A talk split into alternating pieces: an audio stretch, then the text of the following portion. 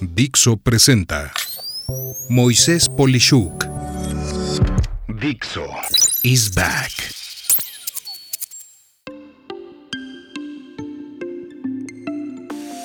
Estructura administrativa. Episodio 3. Las estrategias y su rol en los objetivos.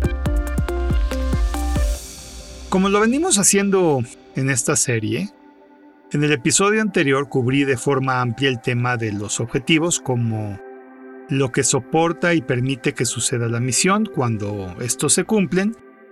Y este es buen momento para que, si no has escuchado el episodio anterior, por favor, para de escuchar este y escucha el de los objetivos, pues haré referencia sin mayor explicación a conceptos que he visto en ese episodio.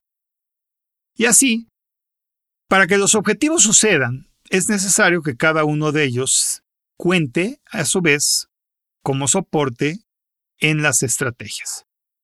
Las estrategias son, en palabras sencillas, los diferentes caminos, medios o mecanismos de acercamiento que se efectúan para conseguir una meta. Dado que un objetivo contiene elementos de medición para determinar que se cumple, es necesario desarrollar tantas actividades como sean necesarias para lograr que ese objetivo se cumpla. A diferencia de que en la estructura administrativa yo recomiendo no tener más de cuatro objetivos, puedo decirte que cada objetivo puede tener tantas estrategias como sea necesario para que se logre cumplir. La estrategia, desde mi punto de vista personal, es el último aspecto, entre comillas, filosófico de la estructura administrativa que sigue soportándose principalmente en el mundo de las ideas y los conceptos. Sin embargo, no tener las estrategias adecuadas, no enfocar bien esas estrategias a los objetivos y por igual no estudiar a profundidad el impacto de cada estrategia en términos de la entre comillas, energía que se necesita para lograrlas, tal como su costo, su complejidad, su factibilidad técnica o la velocidad para lograrla, serán, entre otros puntos, los factores decisivos para que cada estrategia sea exitosa y se logre así cumplir el objetivo al que reporta.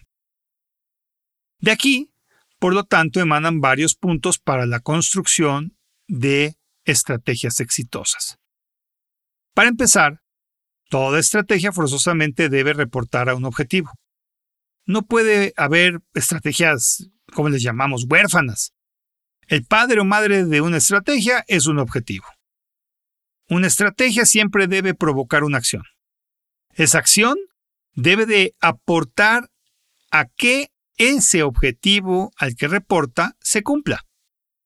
Físicamente, una estrategia en promedio ocupa una oración.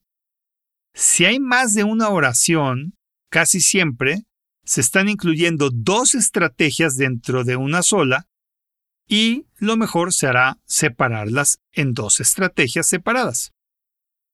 Cada cuando una estrategia es tema importante porque, ¿cómo lo puedo decir? Cuando una estrategia es así muy clara, su ejecución, por igual, pues va a ser también muy clara.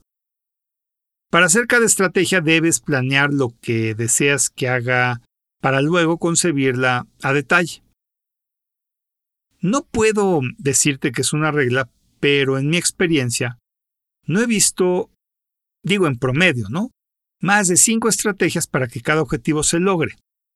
Sin embargo, sí he visto que pueden llegar a ser tres o dos estrategias, y en algunos casos también he visto algunas de nueve estrategias.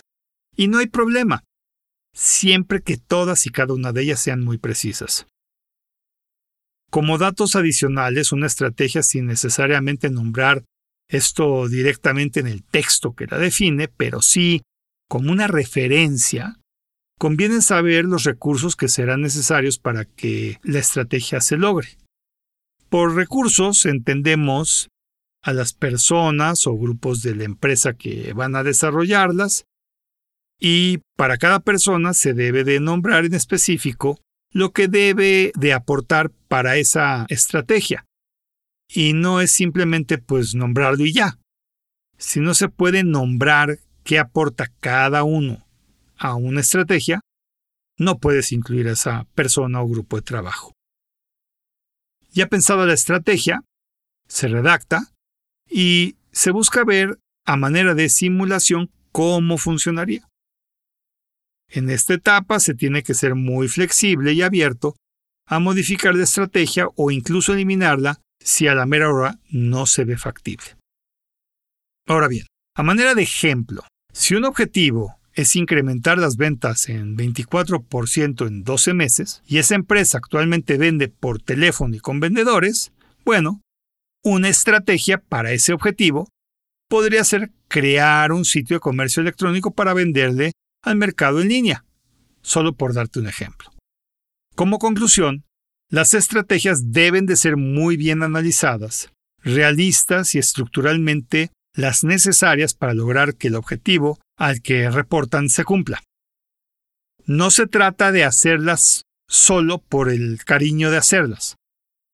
Toda estrategia debe de aportar para lograr el objetivo y si es posible asignarle el porcentaje de apoyo al objetivo, aún mejor. Pero esto último no es obligatorio. Con esto concluyo este tema clave para el éxito de la estructura administrativa de cualquier empresa, incluso persona. En mi siguiente episodio, cubriré lo que soporta las estrategias, que como primicia te comento que son los procesos del negocio. Un tema, por demás, interesante. Soy Moisés Polishuk y agradezco que me hayas escuchado. Hasta la próxima.